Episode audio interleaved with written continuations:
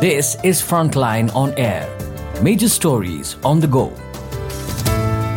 Modi government's crackdown on F C R A cripples civil society organisations. T K Rajalakshmi. As prominent N G Os face suspension and cancellation of foreign funding licences, activists see worrying trend of government silencing critical voices. Civil society organisations, C S Os, or non-profit organisations, N P Os, in India have a history stretching back several decades.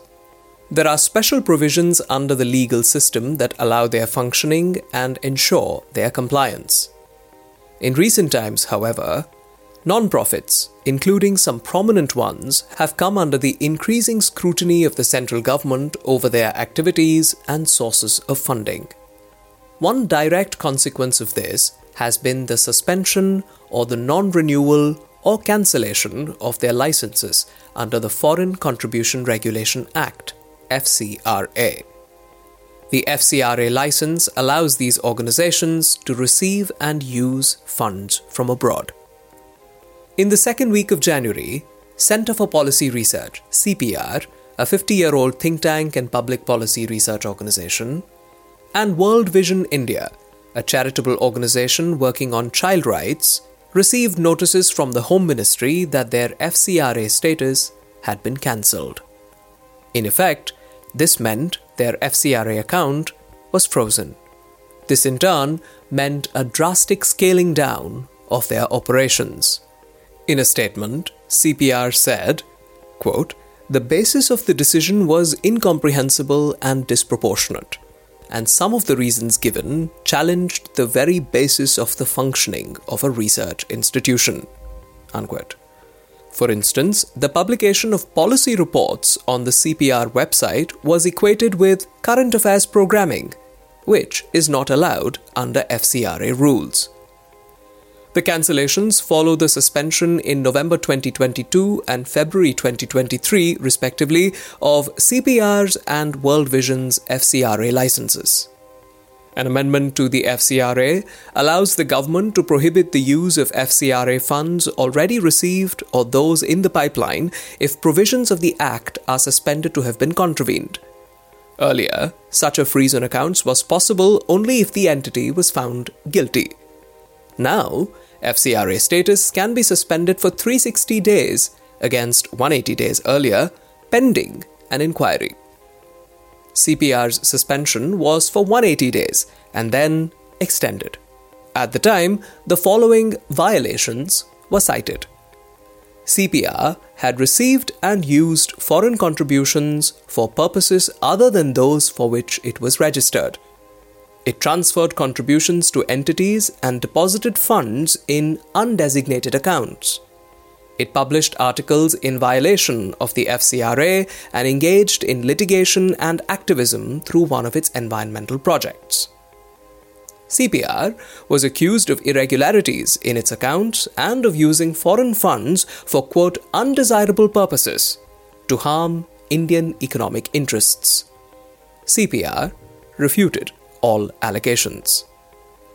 In September twenty twenty-two, income tax surveys were conducted in the C P R office and documents were seized. The think tank pointed out that these actions had, quote, a debilitating impact on the institution's ability to function, unquote. They undermined the institution's ability to pursue its objective of producing high-quality, globally recognized research on policy matters, for which it has been recognized for over its fifty years.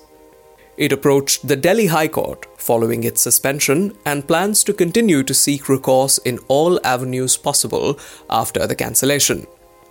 The organization, home to many distinguished faculty, researchers and members of the board, said that it was in, quote, complete compliance with the law and has been cooperating fully and exhaustively at every step of the process, unquote. When the I T surveys were held at its premises, it had received several notices. It submitted responses to the department concerned and reiterated its commitment to compliance with the law. It said that it was, quote, routinely scrutinized and audited by government authorities, including the Comptroller and Auditor General of India, unquote, had statutory annual audits and all annual audited balance sheets were in the public domain. There was no question, it said, quote, of having undertaken any activity that is beyond our objects of association and compliance mandated by law, unquote. Impact for vulnerable people. On January nineteenth, World Vision's F C R A license to receive international funds was cancelled with no recourse for three years. World Vision said it was profoundly disappointed by the cancellation after its lengthy suspension. The organisation, which describes itself as a, quote, Christian, humanitarian, development and advocacy organisation focusing on the well-being of children, unquote, stated, quote, this ruling means that World Vision is no longer permitted to receive funding from abroad. It will have a significant impact for many vulnerable people across the country in the coming years, unquote. World Vision India was registered under the Tamil Nadu Society's Registration Act and has a board of directors. It said it, quote, has had a presence in over six thousand two hundred urban, rural and tribal communities spread over almost two hundred districts in twenty-four states and one union territory, unquote. Its Indian office, the global body stated, was, quote, fully subject to local laws and regulations and has a long history of operating this way, unquote. It reiterated its commitment to continue to operate, relying on generous support from within the country. Ironically, both organizations have worked in close partnership with past governments. Founded in nineteen seventy-three, C P R says it has worked with government departments, autonomous institutions, charitable organizations, and universities in India and across the globe, and that full-time and visiting scholars at C P R include members of Niti Aayog, former diplomats, civil servants, members of the Indian Army, journalists, and leading researchers. It said it had worked with the Ministry of Environment, Forest and Climate Change, the Ministry of Rural Development, the Ministry of Jal Shakti, and the state governments of Andhra Pradesh, Odisha, Punjab, Tamil Nadu, Meghalaya, and Rajasthan. C P R officials said the suspension and now the cancellation of F C R A status would mean scaling down its operations significantly. At a hearing in the High Court in August twenty twenty-three, C P R told the court that around eighty scientists and employees had left because of non-payment of salaries. A former C P R employee said its strength had come down to barely ten to fifteen people. A Supreme Court advocate, speaking to Frontline on the condition of anonymity, said there were safeguards within the F C R A and the courts should uphold those. Barring a lone instance where an F C R A suspension was quashed by the Supreme Court, the experience of approaching the courts has not been very positive, he said. N P Os find it hard to sustain their work since judicial processes are long-drawn. The F C R A amendments in twenty ten under a Congress regime and then in twenty twenty under the B J P regime have made renewal of licenses difficult. Experts told Frontline that the earlier system was liberal and renewal used to be a routine affair. Once organizations were granted F C R A status, it was for life. When the Act was promulgated in nineteen seventy-six during the emergency, the government had its eye on Gandhian groups. The focus shifted in the early nineteen eighties to organizations with separatist leanings. A department was opened in the Home Ministry for the first time for registration. In twenty ten, the nineteen seventy-six Act was repealed. Organisations now had to apply for renewal every five years. The twenty twenty amendments ensured that all F C R A accounts were held only with the Parliament Street branch of the S B I in New Delhi. They also prohibited the transfer of foreign contribution to non-F C R A registered bodies or individuals and reduced the ceiling on administrative expenditure from fifty percent to twenty percent. The Home Ministry's annual report of twenty twenty-one twenty-two said the amendments were made to discourage N G Os from spending on inflated salaries, posh buildings and offices, and luxurious vehicles. We have journeyed from a phase where we began with just informing the government about our funding. Then we were told to register, and now every five years we have to apply for renewal without any certainty, said a senior member of the N P O community. Before renewing F C R A licenses, The government also reserves the right to ascertain that the applicant is not fictitious or benami, has not been criminally prosecuted or convicted for creating communal tension, has not indulged in activities aimed at religious conversion, and has not diverted or misused funds. The only silver lining. The only silver lining, an advocate told Frontline, was that every new order of suspension was now detailed because the government knows it has to convince courts of the steps taken. But once a suspension or cancellation happens, it spells the death knell for C S Os. Frontline spoke to Aditya Srivastava, German Chancellor Fellow at Heidelberg University and a legal expert on F C R A. He said, quote, "What we have been seeing with F C R A over the last decade or so is that it has become an increasingly denser and a more complicated minefield of compliance requirements for C S Os or N G Os. This is forcing C S Os to tread very carefully and avoid missteps, not just in terms of their financial records, but more importantly, on their rights-based work and activities. This self-censorship is what can be classified as the chilling effect. What is even more problematic is that these regulations are arbitrarily interpreted by the government to cancel F C R A licenses." Unquote. He said that picking on so-called abuses of F C R A began as a way to target and silence critics, but later became a way of cutting off funding to grassroots organizations. These amendments have resulted in denying F C R A renewal to at least one thousand two hundred organizations in the last couple of years, he said. According to him, the moves should be legally challenged.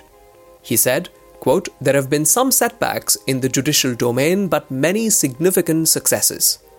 The possibility of a long-drawn legal battle may not be appealing to organizations that are struggling individually, but it is essential for the survival of broader civil society and democratic rights." Unquote. Disquiet over adverse reports. Reports and studies critical of the government, especially those showing poor health and nutrition outcomes, are not taken kindly. Adverse reports and studies on hunger and malnutrition among children have not helped the situation.